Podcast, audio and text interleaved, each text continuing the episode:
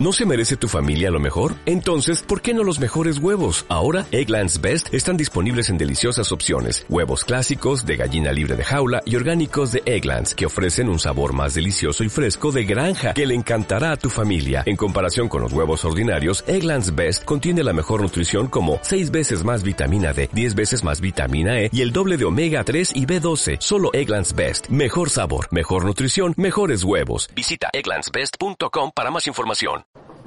Les platico la intención de la serie Tabú. Como tal, un tabú, si me ayudan con la presentación, es precisamente aquello que es prohibido. Significan conductas, acciones que son censuradas por un grupo debido a cuestiones culturales, sociales o religiosas. No solamente es eh, ingénito a la religión, ¿no? Hay muchos tabús dentro de la misma sociedad que, mantenemos. Y recordamos al principio de la serie que lo que vimos es que hay tabús que hace 50 años eran tabús y hoy ya no lo son. ¿Por qué? Porque la sociedad va cambiando. Y si la sociedad cambia, los tabús también. Entonces, ustedes y yo no estamos viviendo un tiempo de cambios, estamos en un cambio de época. Y queridos, decía un dicho que comentaba mi abuelita, o te aclimatas o te aclimueres. Entonces tenemos que cambiar. Hay muchas cosas en nuestra vida que nos llevan a cambiar. Sé que el cambio no es fácil. Sé que las cosas al cambiar nos detonan en nosotros incomodidad. Y esa incomodidad nos lleva o a quedarnos en el mismo lugar, en el mismo momento, o a brincar. Es una especie de metamorfosis. Si no me lo creen, pues nada más para ellos es, la prueba de la tecnología. La tecnología nos cambió la manera de hablar. Se considera, ¿saben que el WhatsApp para muchos es un tabú? Porque consideran que no deberíamos usarlo, porque perdemos la capacidad de hablarnos cara a cara. Hoy la tecnología se ha vuelto un tabú. Hay algunas familias que hubieran deseado que el Internet no existiera. No, es que lo único que vino fue a traer males. Queridos, el Internet está. No se va a ir, gracias a Dios. Porque, ¿qué pasaría si en sus casas el día de hoy desaparece el Internet a las 8 de la noche? televisión abierta. ¿Y ahora qué vemos? No hay Netflix, no hay claro video, no hay nada. ¿Qué podría ser? ¿Quién sabe? Tendrían que verse las caras. A lo mejor se conocen a su familia. Entonces el tabú es aquello que es prohibido. ¿Van conmigo? ¿Sí? ¿Quieren que Dios les hable? O yo les platico una buena historia. ¿Quieren que Dios les hable? Entonces pónganse mano arriba. Porque hoy no quiero que se queden dudas. Señor, en el nombre de Jesús te pedimos que nos hables. Que sea tu palabra hablada en esta mañana, en este lugar, a estas personas. Porque tu palabra es viva y es eficaz. Y trasciende de generación a generación. En el nombre de Jesús. Amén. Muy bien. Voy a contarles una historia. ¿Les gustan las historias? Porque si no les gustan, igual se los voy a contar. Tengo una historia que les quiero contar. Me parece que les va, a gustar. Algunos de ustedes yo creo que ya la conocen. Y esto, y esto tiene que ver con el origen de la fecha que estamos por conmemorar. Hay de hecho tres celebraciones que convergen en un mismo tiempo y lugar. Una de ellas nace en, la, en nuestra cultura prehispánica y le llamamos el Día de... El Día de Muertos. ¿sí? De hecho, esta, fecha tiene, tiene algo muy interesante, si, me a la que sigue. Tenemos el Día de Muertos, la víspera de todos los santos y el Halloween. ¿Quién conoce, quién, quién es de las personas que tienen esa curiosidad por investigar el origen de las cosas? A ver, déjenme lo arriba. Ok, perfecto. Está bien.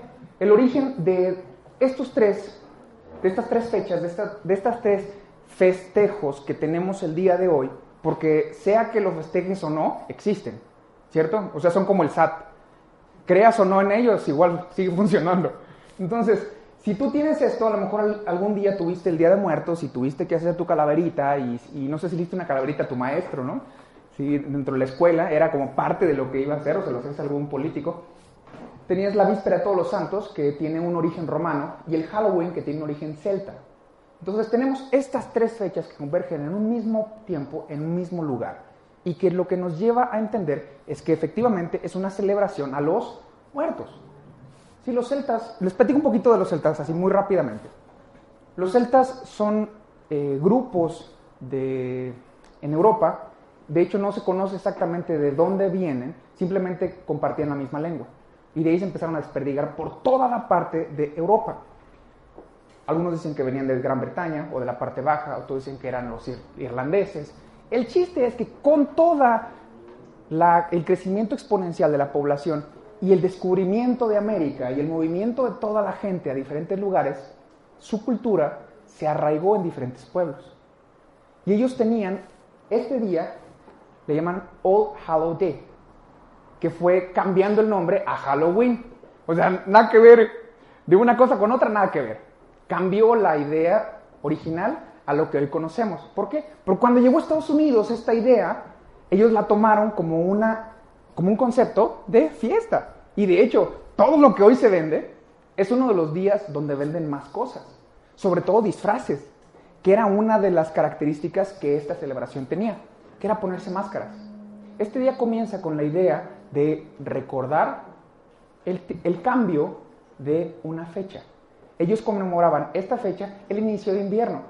Para ellos significaba una época en donde iban a dejar de cosechar, porque el tiempo que tenían ellos para cosechar era el tiempo de luz. Por lo tanto, el tiempo de oscuridad significaba que no iban a cosechar. Por consecuencia, al no poder cosechar, iba a haber personas que iban a morir de hambre. Entonces, la única manera que tenían para sobrevivir era traer los animales, sacrificarlos y pues usarlos. Entonces tenían esta costumbre de caminar alrededor de la fogata cubiertos con pieles de animales. Estamos en un lugar en donde es Europa, hace mucho frío. No sé si alguno de ustedes ha tenido la oportunidad de ir a un lugar en donde los cambios de día son distintos, no son como los de aquí. ¿Alguien ha? ¿A dónde fuiste, Carita? A Londres. A Londres. Hay días de día y hay noches de noche. ¿Sí? ¿Cuánto, día, ¿Cuánto tiempo duraba más o menos? Pues oscurecía como a las 4 de la tarde más o menos. Y ya a esa hora ya no había luz. Ya no había luz. Estas partes del globo son... O sea, te cambian el concepto de lo que entiendes por día y noche. Imagínate que a las 4 de la tarde ya sea de noche. Y que despiertes que a las 8 de la mañana sigue estando oscuro. Yo recuerdo, un día mi hermano y yo nos fuimos a Alaska Alaska tienen épocas de día, de luz, y épocas de noche. Y no fue a las carnitas, ¿eh? literalmente estuvimos en Alaska y estábamos, nos tocó época de noche. Era la, perdón, época de día. Era la una de la mañana y el sol a todo lo que daba. Así estamos lampareados, ¿no? ¿Y cómo te duermes? Ahí descubrimos las blackout. Para los que no saben, son unas cortinas que oscurecen absolutamente todo y es la gloria. Hoy en el cambio de horario metimos blackout y despertamos tan a gusto. Entonces, tenían esto. Para ellos era el cambio de época. Y esta época generó muchas cosas. Pero también la época tiene cosas que son bastante terribles. En, en la víspera de todos los santos, el Papa Benedictino toma la celebración celta que estaba instaurada en el calendario romano y la convierte en una celebración llamada Víspera de Todos los Santos. Entonces tomó la famosa fiesta pagana y la convierte en una fiesta eh, consagrada. ¿Me explico? Entonces tomó algo que no era para convertirlo en algo que en teoría debería ser. Y de esta manera surge lo que es el Día de Todos los Santos, o la Víspera de Todos los Santos, que es una creencia eh, católica, es una creencia que se, que se irrigó por toda América Latina y no solamente por hoy, sino en muchas partes del mundo se celebra. Y la otra es el Día de Muertos, que nosotros lo tenemos más como mexicanos, ¿no? Como mexicas, como toltecas, no sé qué parte de la tierra mexicana vengas, o si no eres de aquí, de algún lugar que vienes, seguro traes una historia atrás que te recuerda esto. ¿Qué se celebra? Se celebran a los muertos, se recuerdan a los muertos. Tiene su parte espantosa y su parte no tan mala porque tenían esta idea. Se creía que en esta época se abría un portal entre los vivos y los muertos. Entonces habrían la oportunidad para tener altares. Los altares eran, yo me acuerdo de de una persona que falleció y por cariño y por amor a esa persona le dejo algo de comer para que ese día podamos convivir. ¿Van conmigo con este día? Así surgen los altares, con este deseo. El problema es que el ser humano siempre todo lo tuerce, todo lo tuerce. Y entonces comenzaron a hacer sacrificios humanos a los dioses, al dios de la prosperidad, perdón, de la fertilidad, a la diosa de la muerte o al dios de la muerte, sea cual sea su género, el chiste es que a la muerte. y algo que para nosotros como creyentes, hoy voy a hablar a los creyentes, es un tabú, es esta fecha. Porque esta fecha está conmemorada a un caído. Nosotros no, celebramos a los caídos, ¿o sí? O sea, ¿al caído para qué? La pregunta es, ¿podríamos participar de este día o no? Digo yo, tabú. Ahí les va. Y esta es la parte en donde quiero poder entrar con ustedes a un concepto. Y estoy sumamente emocionado porque es un cambio de paradigmas en muchas cosas. Comencé esta plática diciéndoles que no estamos en un tiempo de cambios, estamos en un cambio de época. Y el cambio de época nos debe dar la oportunidad de hacer un switch hacia algo nuevo, hacia algo que va a producir luz en la oscuridad. Digo conmigo, luz. En la oscuridad. La que sigue, por favor. Principios de vida y no de muerte. ¿Sabían que Tabú ha sido la serie más cargada de teología que hemos tenido? Si llegan a tener dudas, está bien. Hagan las preguntas necesarias en sus puntos de reunión, en lo que son los grupos de vida. Y si no, hoy no se quede con dudas. En el convivio se acercan y preguntan. Necesito que no se quede con dudas. Deuteronomio 18, 9 y 13, para los que les gusta anotar y les gusta buscar en su casa, que dice que todos los que están aquí lo hacen. Deuteronomio 18, 9 y 13 nos da un principio y lo reduje a una frase. Recuerda a los muertos, pero no convivas con ellos. Otra vez. Recuerda a los muertos, pero no convivas con ellos. Yo tengo un niño que no está con nosotros. Y no hay día que no lo recuerde. Se llama Santiago. Y hablo de él y se me mueven las tripas. Y lo recuerdo. Y tengo fotos de él. Queridos, eso no es un altar. Yo tengo fotos de Santiago. Las tenemos en la casa. Y lo recordamos. Pero una cosa es recordarlo y otra cosa es venerarlo. ¿Me explico? Yo sé que en la muerte hay vida. Y eso celebro. Celebro porque sé dónde está. Sé con quién está, pero no lo voy a dejar de recordar. No me pueden pedir que deje o que olvide a Santiago. No puedo. Es mi hijo. Y lo tengo y lo llevo conmigo por el resto de mi vida. Y lo recordaré. Y si no lo recuerdo, el Facebook, el Facebook sí me acuerda de él. O sea, si no lo hago yo, otra persona lo hace por mí. Y eso, queridos, no me convierte en idólatra.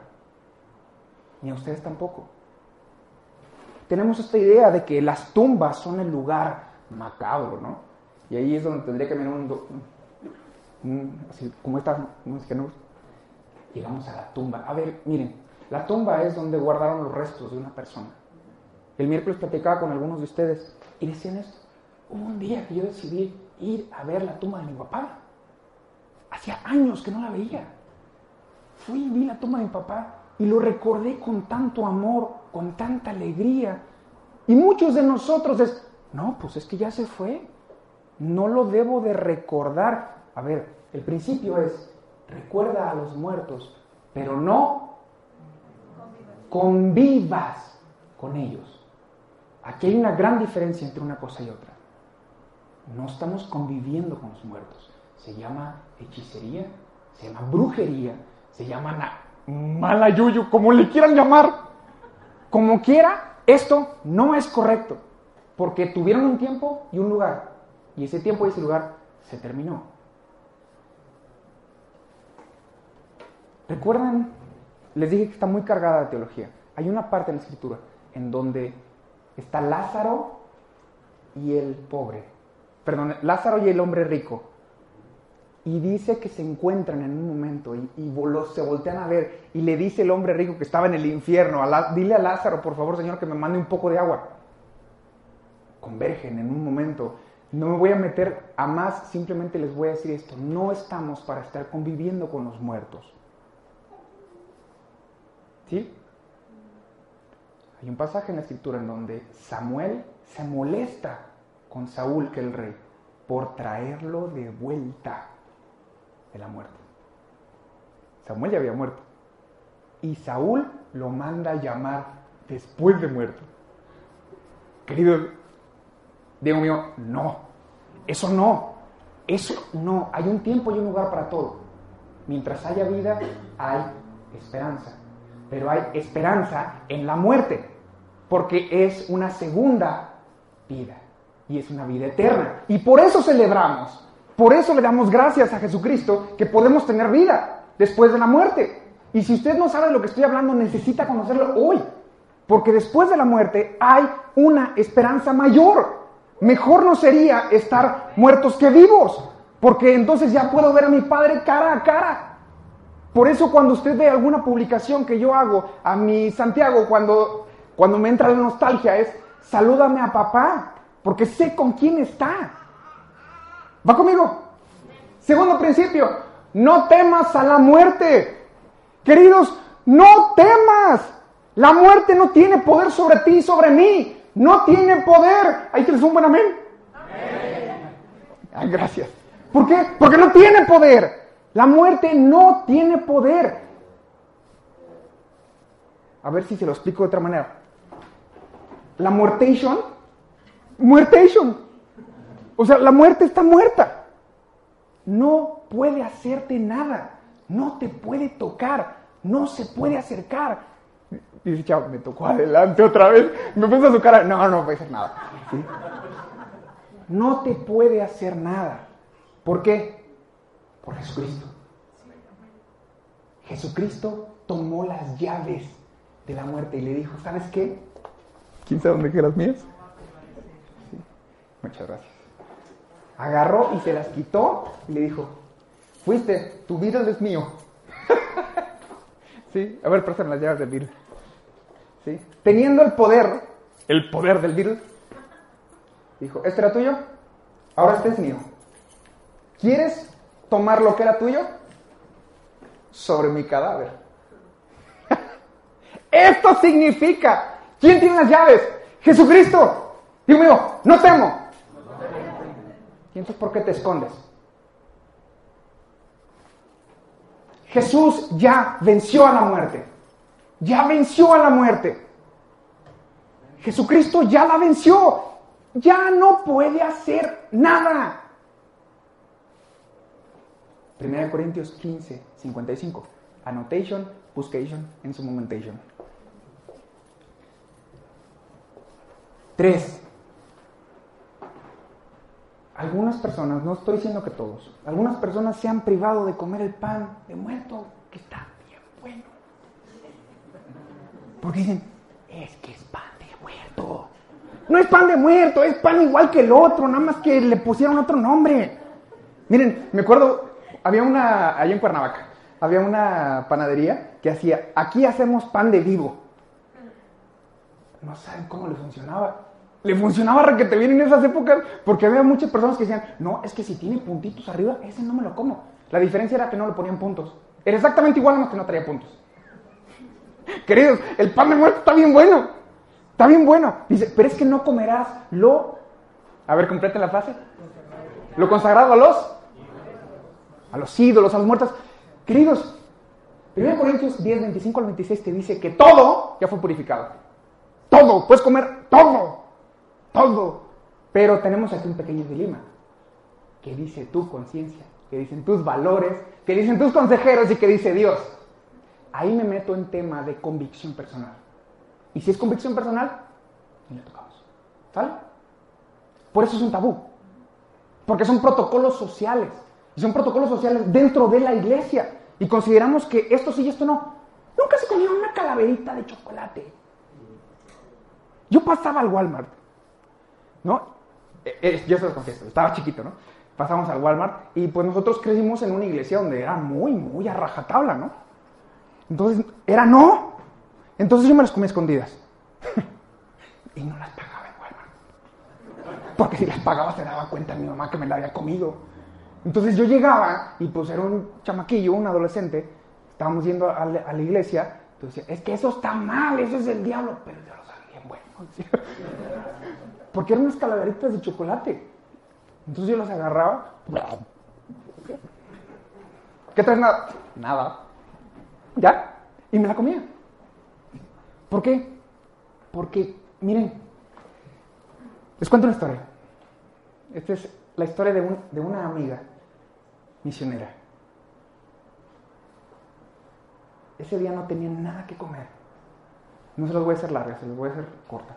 No tenía nada que comer. Y esta mujer ora y dice, Señor, en el nombre de Jesús, yo sé que tú vas a enviar provisión. Amén.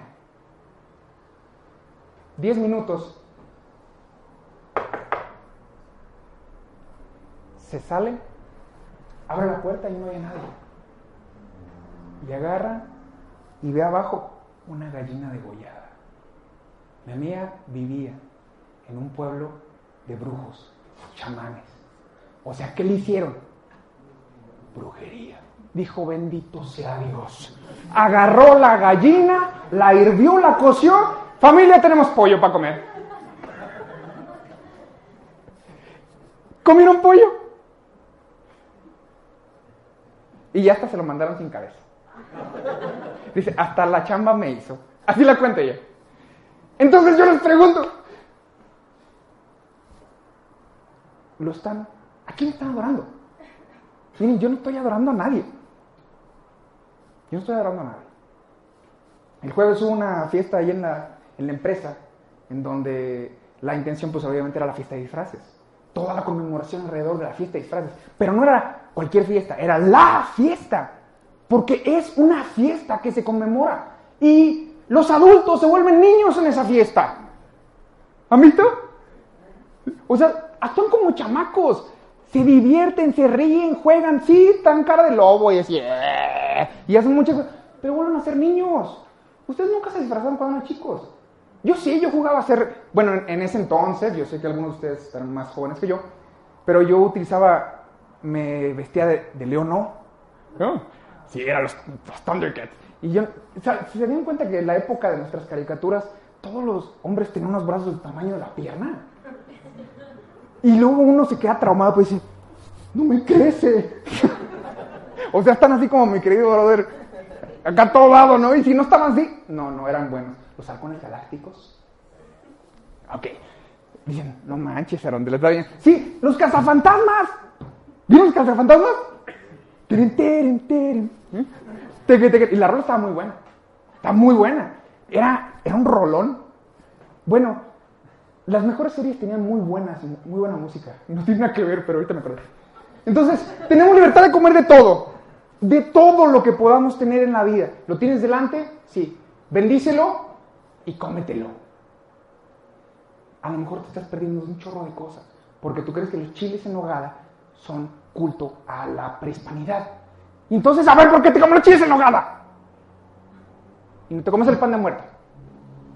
Ay, pero es que los chiles de nogada son cultura de nuestra nación. También el Día de Muertos. Es patrimonio de la humanidad. Y a mí se me que ustedes son medio hipocritillas. O sea, algunas cosas y otras cosas no. Como que hay cosas que sí nos checan, otras cosas que no nos checan. Tenemos libertad. ¿Qué tenemos? ¿Qué tenemos? ¿Seguros? ¿Sí? Pues úsenla. Disfrútenla. Yo tenía una, una amiga viejita en la iglesia, en la otra iglesia. En esta no. Que decía, el día de muertos yo no le doy dulces a los niños. Porque entonces estoy favoreciendo al demonio. ¿En qué casa vive? 18. Ok, para no pasar. Yo me acuerdo una, unos amigos que eran misioneros en México, en la ciudad de Cuernavaca. Esto sí les digo el nombre. Kid y Denise. Porque con ellos viví, a los 18 años me fui a vivir con ellos cinco meses. Prácticamente me adoptaron como su hijo, porque sus hijos se fueron a la universidad y pues yo me quedé con ellos. Ellos vivían en Cuernavaca. La primera vez que yo salí a pedir dulces fue con ellos. Fue con Kid y Denise, con Mateo y Jessica. Y Mateo, que era el hijo mayor, se vistió así de zombie. Y Jessica se vistió de vampiro. Y yo estaba así paniqueado con los dos. La primera vez que, me, que tuve una resaca de sneakers, como nunca en mi vida, a cada casa que iba había sneakers. Y yo me acuerdo y dije, no hombre, o sea, esta fecha es para juarearme. Yo agarro y llevo y calaverita, ¿no? Y no sé si ustedes conocen, ¿no? Que esta es como una canción que se canta allá, ¿no? La calaverita tiene hambre, no hay un huesito por ahí. ¿No sabes? ¿No se la caben todo, déjenos la mitad. Le decían, tacos de chile, tacos de sal, la calavera quiere cenar. Muchachos, no vivieron. O eso no es aquí, no sucede aquí. ¿Y aquí qué cantan pues? No cantan nada. O sea, dame. Bueno, ese ya pasaba, así sucedía, era, era parte de la diversión. Entonces íbamos con los niños de la cuadra, ¿no? A pedir dulces. Pero obviamente, pues ya sabías en qué colonias te daban mejores. Digo, hasta para invertir hay que ser sabios. Entonces nos, iban, nos íbamos al a insurgentes, váyanse a refugio, váyanse a Cibatá, manden a los chamacos a pedir ahí, o sea. Oye, mijo, eh, mira, te pongo una sabanita y te vas a pedir, ¿no? Unos cuantos dulces. Hasta para invertir, ¿no? Miren, yo les decía algo. Le decía a mi esposa, recién casados. Oye, están tocando, es 31, es, es 30, porque ahí empezaba desde el 29. ¿No? 29, 30, 31, primero, 2, 3. Por ahí del quinto todavía llegaba un señor, ¿no? Oigan por mis dulces. No manches, este ya está muy peludo, ¿no? Soy un hombre lobo. Hay un loquito ahí en la, en la calle que agarraba y siempre llegaba allá donde teníamos el negocio. Mi papá tenía una papelería. Y le decía, Don Poncho, ¿qué pasó, Luis? Deme dinero. No, ponte a trabajar. No, quiero dinero, no trabajar. Y ese era el que llegaba a pedir los dulces por ahí del 5 de noviembre, ¿no? Llegaba y... Oh. ¿Qué? ¿Y tú qué? Soy lobo. Entonces, él venía a pedir los dulces así. Y nos íbamos y nos acuareábamos de dulces. Yo nunca, nunca en mi cabeza relacioné que estaba adorando al demonio. Nunca. Hasta que me metí a la iglesia. Y en la iglesia me dijeron que yo estaba adorando al diablo porque me comía los sneakers de los vecinos. Y entonces mi cabeza empezó a pensar que efectivamente que los sneakers traían al demonio metido. Y dejé de comer sneakers. Dejé de comer sneakers como hasta la prepa. Y dije, pues es que los sneakers son del demonio. Pues están bien buenos. Mendigo demonio. Todo lo bueno se lo queda. Y este fue mi razonamiento. O sea, el diablo tiene todo lo bueno. Se quedó con el mundo entero. ¿No? ¿De quién es este, este mundo? El príncipe de la potestad del aire. O sea, del diablo. El diablo le pertenece a este mundo. O le pertenece a nuestro Dios.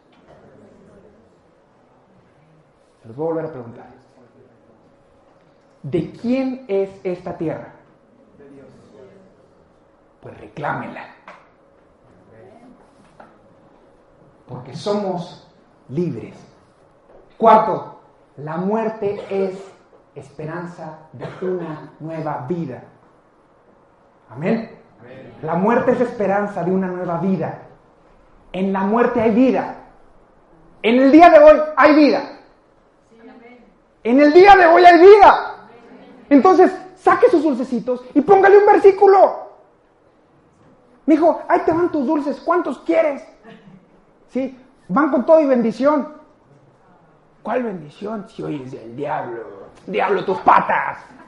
Este es mi Dios. y dele dulces. Son niños. Son niños. O, o usted es la del 18. Es que los sneakers son del diablo. Estamos en un cambio de época. La que sigue, por favor. ¿Me ayuda? ¿Qué dice Dios al respecto? A ver, vamos juntos. ¿Ustedes son la? ¿De dónde? Del Halloween. Sí. Del Día de Muertos. Sí. De la víspera de todos los santos. Sí. Del mundo. Son la luz del mundo. Como una ciudad en lo alto de la colina. No puede qué? ¿No puede qué? No se esconda en el día más oscuro que esta tierra tiene. Porque hoy, mañana y pasado son los días más oscuros que esta tierra tiene. Porque se los dejamos. Se los dimos. Se los cedemos. Porque no brillamos. Porque en ese día nos escondemos. Porque es el día en el que desaparecemos de todo lo que decimos hacer. De todo lo que decimos creer. Porque no voy a participar de las obras infructuosas. No estás participando, eres luz. Hace algunos meses hablábamos de una serie que se llamaba A propósito. Y el último lo cerramos con, ¿influyes o te infectas? Dios te llamó a ser luz. Eres luz a donde quiera que vayas. Eres luz en donde quiera que estás. Eres luz en donde quiera que lo haces. En el día más oscuro, revela la luz. Amén. Si revelar la luz significa que me tengo que ir a vestir para que los demás vean que hay una luz más alta, me ha visto, no me pasa nada. Mis compañeros de trabajo estaban emocionadísimos. Dieron, dieron, dieron premios por el mejor disfraz. ¿Saben cuánto dieron? 15 mil pesos. Me caen muy bien los 15 mil pesos. ¿Y si me voy de, de Thundercat? no, pues no la lleno, ¿no? Pero a lo mejor me voy vestido otra cosa. ¿Y estoy adorando al diablo? Yo no. Digo, no sé usted. Porque aquí sí viene una parte muy importante. Y no me voy a meter en su convicción. Porque eso se llama pinipón. Dios y usted. Porque como usted no puede decirme que yo no escuche Linkin Park, porque eso fue Dios y yo, y después Dios y yo lo arreglamos, y le dije, bueno, oye, están buenos. Ok, cierto, pero en este momento no. Está bien. Pasó el tiempo. Diez años después me dice, vas, ¿cómo que voy? Ya puedes volver a oír. ¿Por qué? ¿Qué diferencia de 10 años atrás? Tu convicción. Estás firme. Y eso no te mueve. A un niño no le puedes decir, a un niño como mi hijo, a lo mejor como algunos de los que ustedes tienen, no le digo, Diego, te puedes bajar de la banqueta mientras no haya carros. ¿Verdad que no? Me lo aplastan. Es, no te bajes. ¿Por qué? Por su edad, por su madurez. Sí, hoy, en esta serie, estoy apelando a su madurez, a su madurez espiritual. No tengo niños aquí, tengo personas mayores, capaz de identificar lo bueno y lo malo. El que juega con fuego se quema, ¿verdad? ¿Por qué cocinan entonces? Queridos, no es que el fuego esté mal, es cómo lo usas. ¿Cómo lo aplicas? ¿Cómo lo enseñas?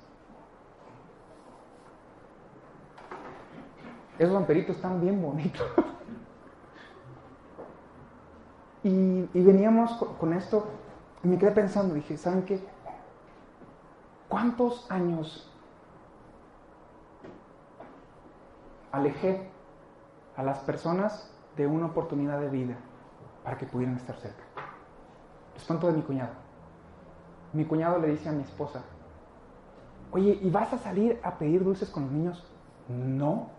En mi época de ultra religioso, ¿no? Así, no. Esto es del Señor y su celo me consume. Hijo de su madre. Bueno, entonces, no, no, no vamos a pedir dulces. Mi cuñado se enojó con mi esposa. Y yo decía, ¿no lo vas a sacar a pedir dulces? No. Te los voy a robar, me dice. Un día te los voy a robar para que aprendan a disfrutar de la vida. Ese fue mi cuñado. Esa fue su forma de pensar. En su momento. Nunca nos lo robó. Eh, porque milagrosamente nunca estábamos en fechas. nunca hizo eso, pero, pero la actitud que provocó en él fue de alejamiento. Él se alejó de nosotros. En lugar de poderlo acercar, eh, él, tomó la actitud de, no, o sea, lo que tú crees, tan loco. Es, no, no, no, no, no, no, no, no, no. O sea, todos no, todos no. Si amáramos tanto lo que decimos amar, prohibiríamos menos. Estarías dispuesto a convertirte en, en, el anatema con tal de que la persona pudiera vivir una vida. Eso lo explica Pablo, estoy haciendo una, una paráfrasis una aplicación. Preferiría ser yo el que se muera para que ellos vivan. De esa manera amaba Pablo a la gente. Jesucristo se dio a sí mismo por nosotros. ¿Cuántas veces Jesús prohíbe? Se lo deja tarea. Este sí se la deja tarea. En los evangelios, díganme cuántas veces Jesús prohíbe. Sí lo hace. Cuenten y comparen cuántas prohibiciones contra cuántas libertades. Esta es tarea. Sí, se llama exégesis. Mau lo dijo la semana pasada. La Biblia no se lee, se estudia. Hay una gran diferencia de leer la Biblia a estudiarla. Si después de esto ustedes voltean y me dicen, eres un hereje, compruébamelo. Compruébamelo con la palabra. Justifícamelo con la palabra. Porque la letra mata, pero el espíritu vivifica. Y donde está el espíritu, ahí hay libertad. Libertad. Hay más libertad de la que realmente vivimos, de la que podemos disfrutar.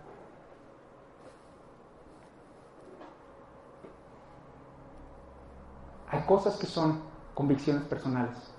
Es pin y pon, Dios y tú. ¿no? Porque Él te lo dijo. Hay cosas que son consensos, normas sociales, protocolos de, de convivencia. Y los decidimos y los... Hay cosas que son mandamientos. ¿Ok? Mandamiento aplica para todos. Estudienlos, estudienlos, métanse, averígüenle. No solamente se queden con lo que les digan. O sea, porque a veces somos como, perdón el ejemplo, pero somos como pajaritos. O sea, nos, nos quedamos con lo regurgitado. Alguien te lo mastica, te lo pasa y tú te lo comes. Sí. Perdón por, por la explicación, pero significa que no te lo estás comiendo tú directo. Somos pajaritos espirituales. Bebés, no te comes la comida directa, te la comes de rebote. Si usted tiene la idea de que, de que el espíritu es lo que le dan, usted no está recibiendo directamente de Dios. Y usted está llamado a vivir una vida personal, una relación personal con Dios. Todos los días hay una palabra rema a su vida.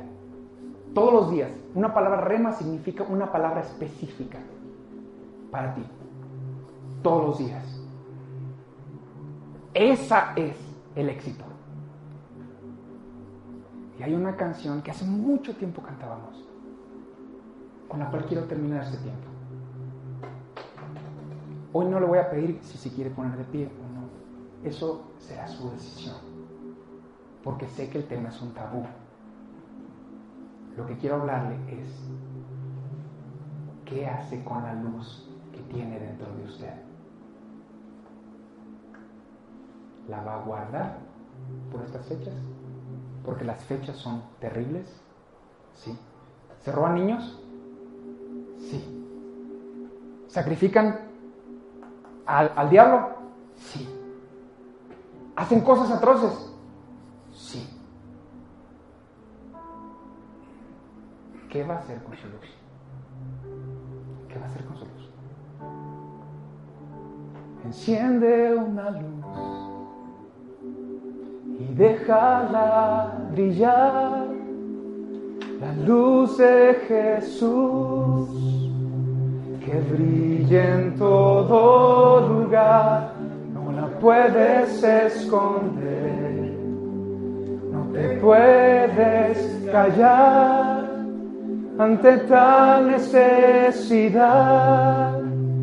Enciende una luz en la oscuridad.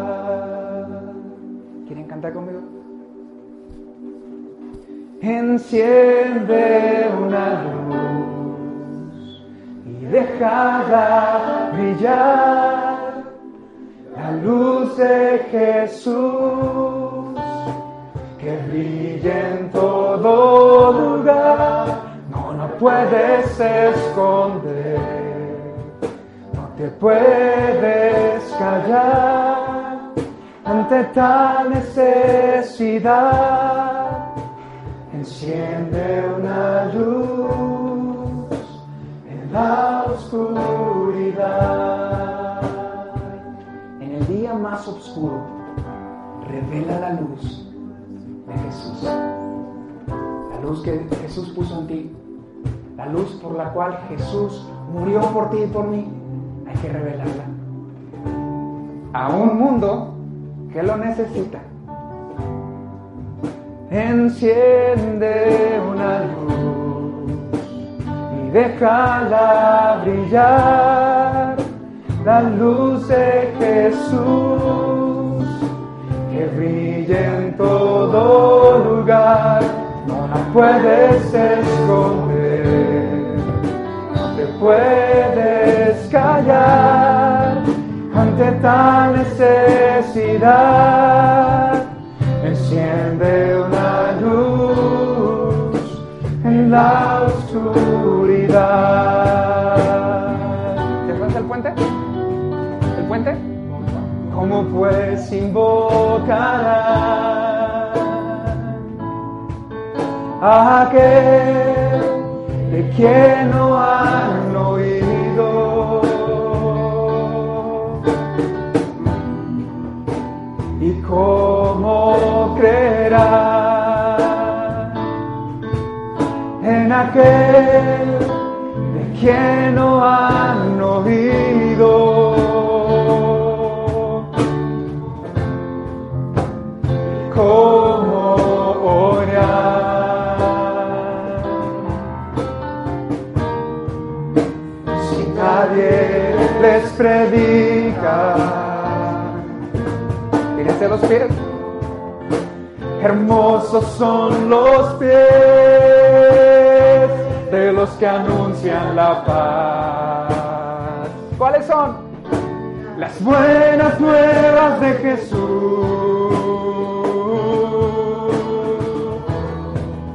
Enciende una luz y déjala